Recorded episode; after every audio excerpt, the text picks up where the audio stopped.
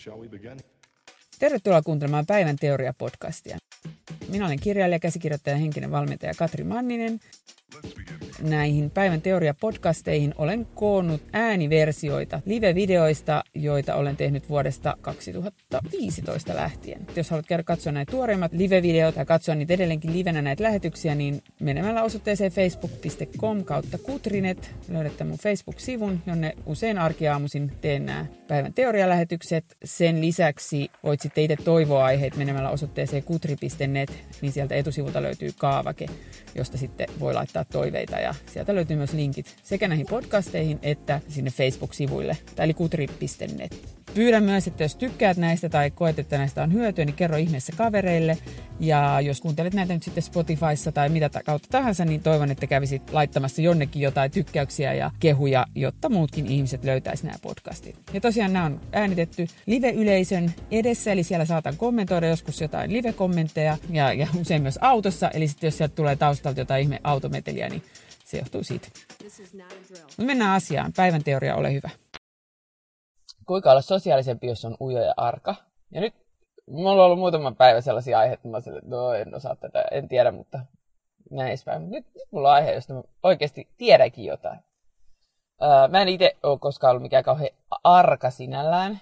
Varmaan just osin ADHDta ja osin jotain muita juttuja. Mutta kyllä, mä, kyllä mulla on tullut sellainen, että varsinkin nuorempana olin, olin itse asiassa aika ujo, että jännitti ihan sika paljon vieraisiin tilanteisiin meneminen. Ja kyllä mua nykyäänkin saattaa, että jos mä oon menossa jonnekin, missä on uusia ihmisiä, niin saattaa vähän jännittää. Tai vatsapohja vähän kipristelee vähän on sillä, että mitenköhän tässä tulee. Tai jopa voi joskus olla sillä, että mä en haluaisi mennä, mutta menen sitten kuitenkin. Ja tämä henkilö, joka tätä kysyi, niin kertoo, että hän on niin kuin, sillä lailla vähän epäsosiaalinen, että tosiaan jännittää mennä sosiaalisiin tilanteisiin. Ja sitten ongelmana on se, että ei tavallaan niin kuin, vähän niin kuin mennä saada sanaa suusta, että ei niin kuin, oma-aloitteisesti, pää on vähän niin kuin tyhjä, kun se menet siihen tilanteeseen et kyllä sitten jos joku kysyy jotain, niin sä saat vastata, mutta ei niinku tule ekaksi mieleen itselle, että mitä voisi sanoa. Tai, että niinku ei ole se, että on tosi vaikea tavallaan luoda sitä kautta kontaktia, kun ei ole tavallaan mitään puhuttavaa, ellei toinen aloita sitä kontaktia. Ja sitten sanoit, että kyllä sit, kun ihmiset tutustuu häneen, niin ajattelee, että se on ihan lämmin näin. Ja mä tuossa ajelles mietin sitä, että yksi asia, mitä mä teen, ja tämä ei ole niinku mikään sellainen tekniikka, koska mä vaan huomaan, huomaan tekeväni, on se, että usein, kun mä oon menossa johonkin tapaamiseen tai mihin vaan tila- tilanteeseen, ja varsinkin jos ää, se on semmoinen niin uusien ihmisten kanssa tai ihmisten kanssa, joita näen vähemmän tai harvemmin, niin mä harjoittelen päässäni etukäteen mun aloituslausetta. Mä huomaan, että mä kelaan päässäni etukäteen niin kuin, tavallaan vähän niin kuin mielikuvia harjoittelen jo, että mä oon menossa siihen tilanteeseen, mitä mä sanon sen, miten mä sanon sen. Ja ähm, nyt esimerkiksi mä oon menossa yhteen, yhteen tota, no, maanpuolustuskurssille tuossa marraskuussa, jolloin varmaan en muuten tee näitä päiväteorioita, koska ne alkaa niin hemmetin aikaisin ne kurssit.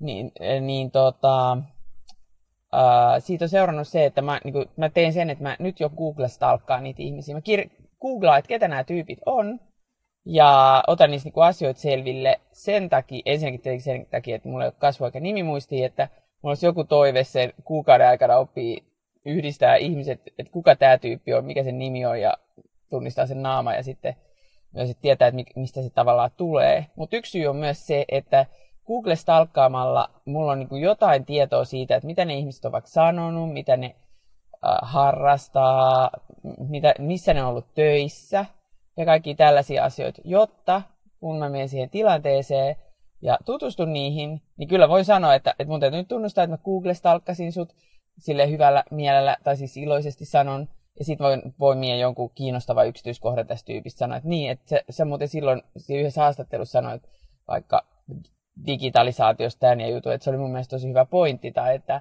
niin, mä Googlesta alkaisin, mä kuulin, että sä oot ollut jossain, niin kuin, tai näin, että sä oot ollut vaikka jossain ulkomailla, että miten sinne päädyit. Ja tavallaan mä niin kuin oikeasti valmistaudun. Ja, siis se, ja sama juttu, että tietenkin jos menee työpaikkahaastatteluun tai on uusi työ, niin kuin, vaikka uusi ohjaaja, niin mä katson siitä niin kuin mahdollisimman paljon hankin tietoa etukäteen, jotta mulla on tavallaan jotain kiinnekohtia, josta mä voin kysyä kysymyksiä. Öm, se kysymystä, tätä, tätä kysymystä, kysyjän kysymystä lukiessa, mulla tuli sellainen mielikuva myös, että onko tällä ihmisellä nyt semmoinen harha käsitys, että on jotenkin tärkeää, että tavallaan sosiaalisuus on sitä, että sä puhut itsestäsi. Ja kun totuus on se, että jos sä pystyt kuuntelemaan toisia, ja tietenkin kysyy jotain ok kohtuullisia kysymyksiä, jotka toimii tälleen niin keskusteluavaajina, niin se on itse asiassa paljon arvokkaampi ja arvostetumpi taito kuin se, että sä nyt kauheasti lätisit ja kertoilet siitä itsestäsi ja omasta elämästäsi ja omista mielipiteistäsi. Koska se, että jos sä pystyt kuuntelemaan ihmistä läsnä olevasti, eli oikeasti kiinnostuneesti, katsot sitä silmiin ja oot oikeasti kiinnostunut, ehkä esität jatkokysymyksiä ja annat sille tilaisuuden puhua itsestään, niin se on se asia, joka herättää ihmisissä nopeammin ää, sellaisen yhteyden tunteen ja myös sellaisen, että ne ää, kokee, jos nyt kokee, ihminen kokee tulleensa kuulluksi ja nähdyksi, niin se on tavallaan yksi hienoimmista lahjoista, mitä sä voit toiselle ihmiselle antaa.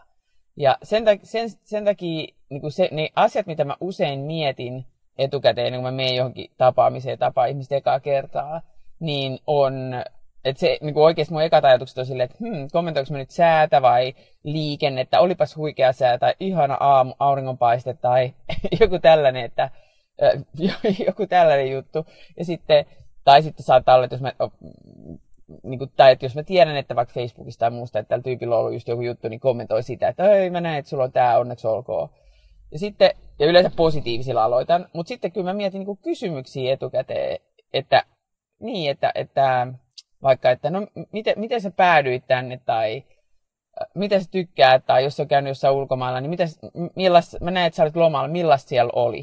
Sitten kun mä esitän niitä kysymyksiä, niin sitten toinen alkaa puhua, sitten mun ei tarvitse keksiä enempää, mä vaan kuuntelen ja sitten esitän jatkokysymyksiä. Ja tällaisia hyviä kysymyksiä, mitä Suomessa esimerkiksi on se, että jos mä vaikka, tai kysymyksiä, millä mä usein kysyn ihmisiltä on esimerkiksi, että jos mä tapaan uuden ihmisen ja se, niin kuin työkuvioissa, että se tekee työtä, että se on vaikka meikkaajana tai valokuvaajana, niin mä usein kysyn, ja mua oikeasti kiinnostaakin se asia, niin mä kysyn, että miten se tuli, että miten sä päädyit meikkaaja, tuli, mistä, miten se tuli meikkaaja, meikkaaja tai kuvaaja, että onko tämä sun lapsuuden haave tai toimittaja.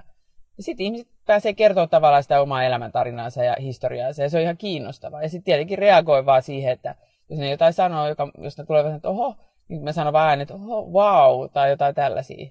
Ja sitten usein se sitten juolahtelee mieleen ehkä jotain jatkokysymyksiä, tai sitten vaan niin nyökyttelee ja hmm, wow, mielenkiintoista. Ja, ja sitten taas voi miettiä joku uuden jatkokysymyksen. Jos tietää, että ihminen asuu jossain, voi kysyä, että jos tietää, että sillä on lapsi, niin kysyy sen lapsista, minkä ikäiset lapset silloin. Sitten voi kommentoida, pienet lapset kommentoida, että, että, että voi, että, että, että, nukkuuko ne hyvin, tai että no se on vähän rankkaa aikaa, tai jotain tällä. Sitten kun ne on just siinä 5-12, niin on että oh, toi on niin ihanaa aikaa, ihan mielettömän ihanaa aikaa. Sitten kun ne on 12 eteenpäin, niin sitten että no, mites murrosikä ja näin edespäin, ja taas sä saat siitä enemmän keskusteluaiheita. Et se on niin tavalla, tavallaan mä näen, että kyllä jossain määrin toi on myös tekniikkalaji. Että mitä enemmän sulla on harjoitus, että et kun sulla tavallaan on se niin arsenaali niitä työkalupakki, niitä kys- kysymyksiä, joita sä voit kysyä siinä tilanteessa, ja sitten ää, annat se toisen puhua, ja jos se kysyy jotain, niin sä vastaat. Ja mitä enemmän sitten niin teet sitä, niin sitä enemmän, enemmän se niin kuin tavallaan, sitä nopeammin sulla juolahtaa mieleen jotain kysymyksiä, ja sitä enemmän sä ää, osaat kysyä niitä jatkokysymyksiä ja reagoida. Uh, yksi tärkeä pointti kyllä sosiaalista kanssakäymistä on se, että vaikka mä nyt luettelin, että mitä mä teen niin kuin tavallaan etukäteen, niin sitten kun mä oon siinä tilanteessa, niin siinä tilanteessa uh, mä kyllä, niin kuin, en mä voi sanoa, että mä pyrin, koska kyllä mä oikeasti oon läsnä sillä ihmisellä. Että se on niin kuin, tavallaan siinä jotain niin kuin, loksahtaa paikalle, että mä vähän niin kuin vaan uuden vaihteen päälle. Ja sitten mä niin oikeasti mun huomio on siinä toisessa ihmisessä. Että vaikka mä aloitan niillä mun ehkä etukäteen mietittyjä kysymyksiä, vähän niin kuin mieli, joita mä oon vielä mielikuvaharjoitellut, niin että ne juolahtaa mun mieleen. Kysyn ne ekat kysymykset. Et siinä on niin se hetki, missä mä selvästi nyt ehkä voi näkyä mun naamasta, että mä kelaan sitä. Mutta sitten kun se toinen alkaa puhua, niin siinä kohtaa mä keskityn vaan siihen, mitä se sanoo. Ja katson sitä mielellään mahdollisimman paljon silmiin ja kuuntelen ja annan niin kuin, vähän niin kuin suhtaudun siihen, niin kuin mä olisin nyt katsomassa sitä mielenkiintoista TV-ohjelmaa tai kuuntelemassa jotain radiolähetystä, tai ehkä niin kuin mieluummin katsomassa jotain ajankohtaisohjelmaa, jotain haastattelua. Eli, eli mun huomio on siinä toisessa, mä en mieti, että mitä mä sanon seuraavaksi, mä vaan odotan ja annan se toisen puhuu. Ja sitten tavallaan, että jos se lopettaa sen puhumisen, että tulee vähän sellainen, että okei, okay, mun pitäisi sanoa jotain, niin sitten mä ikään kuin äh, käännän hetkellisesti huomioon sisäänpäin ja kuuntelen sitä niin kuin kuuntelen sisintäni, eli mun, tavallaan mun kokemuksessa se tapa, millä mä hahmotan sitä, että mä niin kuin ikään kuin kuuntelen, nouseeko tuolta jostain mun WhatsApp-pohjasta sisältä, niin kuin, nouseeko sieltä joku uusi kysymys esiin. Ja sitten kun se nousee, niin tavallaan sitten mä sanon sen ääneen. Ja sitten se voi olla, usein on hyvä kysymys, mikä sieltä tulee. Joskus tulee sellainen, että ei sieltä nouse mitään. Ja sitten, että sekin on niin kuin tavallaan, varsinkin me, kun me ollaan täällä Suomessa, niin se on ihan ok Suomessa olla hiljaa. Ja joskus se on ihan niitä, mitä me ollaan. Että me ollaan, niin kuin, jos sä oot rennosti hiljaa. ja toinen on hiljaa ja sä oot rennosti hiljaa.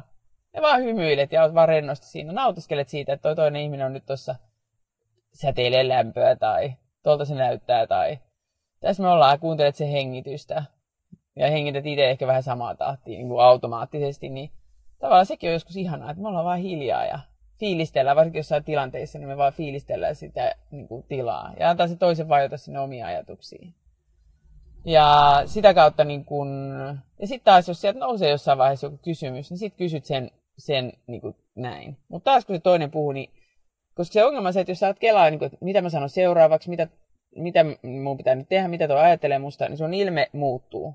Sus näkyy, että sä et ole enää niin kuin läsnä. Sun silmi, silmiin tulee erilainen katse ja näkyy, että sä oot niin kuin, ikään kuin vähän poissaoloa, vaikka sä niin kuin näennäisesti oot läsnä. Ja sun naamaan tulee vähän semmoinen jähmeempi ilmi.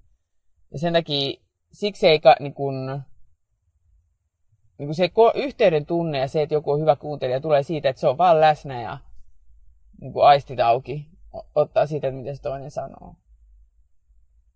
Ja tavallaan niin kuin, tämä on kauhean yksinkertaista. Ja mä väitän, että sulla on tähän kapasiteetti. Nyt se on, enemmän se ongelma oli se, että syystä tai toisesta sä oot nyt tullut siihen väärään johtopäätökseen, että se sun luontainen tapa olla on jotenkin väärä tai että se ei ole paras mahdollinen tai jotain. Ja mä sanoin, että se, että jos sä oot hyvä kuuntelee, että jos et sä niin koko ajan vaan, vaan, vaan niin oma, tuomassa itseäsi esille, niin se on itse asiassa paljon äh, hyödyllisempikin ja arvokkaampi taito ja lahja. Et nyt vaan ehkä niin kuin etukäteen vähän miettiä aina, että mitä mä kysyn, että millä mä avaan sen keskustelun. Ja ottaa vaikka niin kuin pari vakiokysymystä, jolla se voi aloittaa. Ja sen jälkeen sitten vaan kuuntelee. Ja sitten katsoo, että nouseeko jotain jatkokysymyksiä siitä, mitä se ihminen sanoo.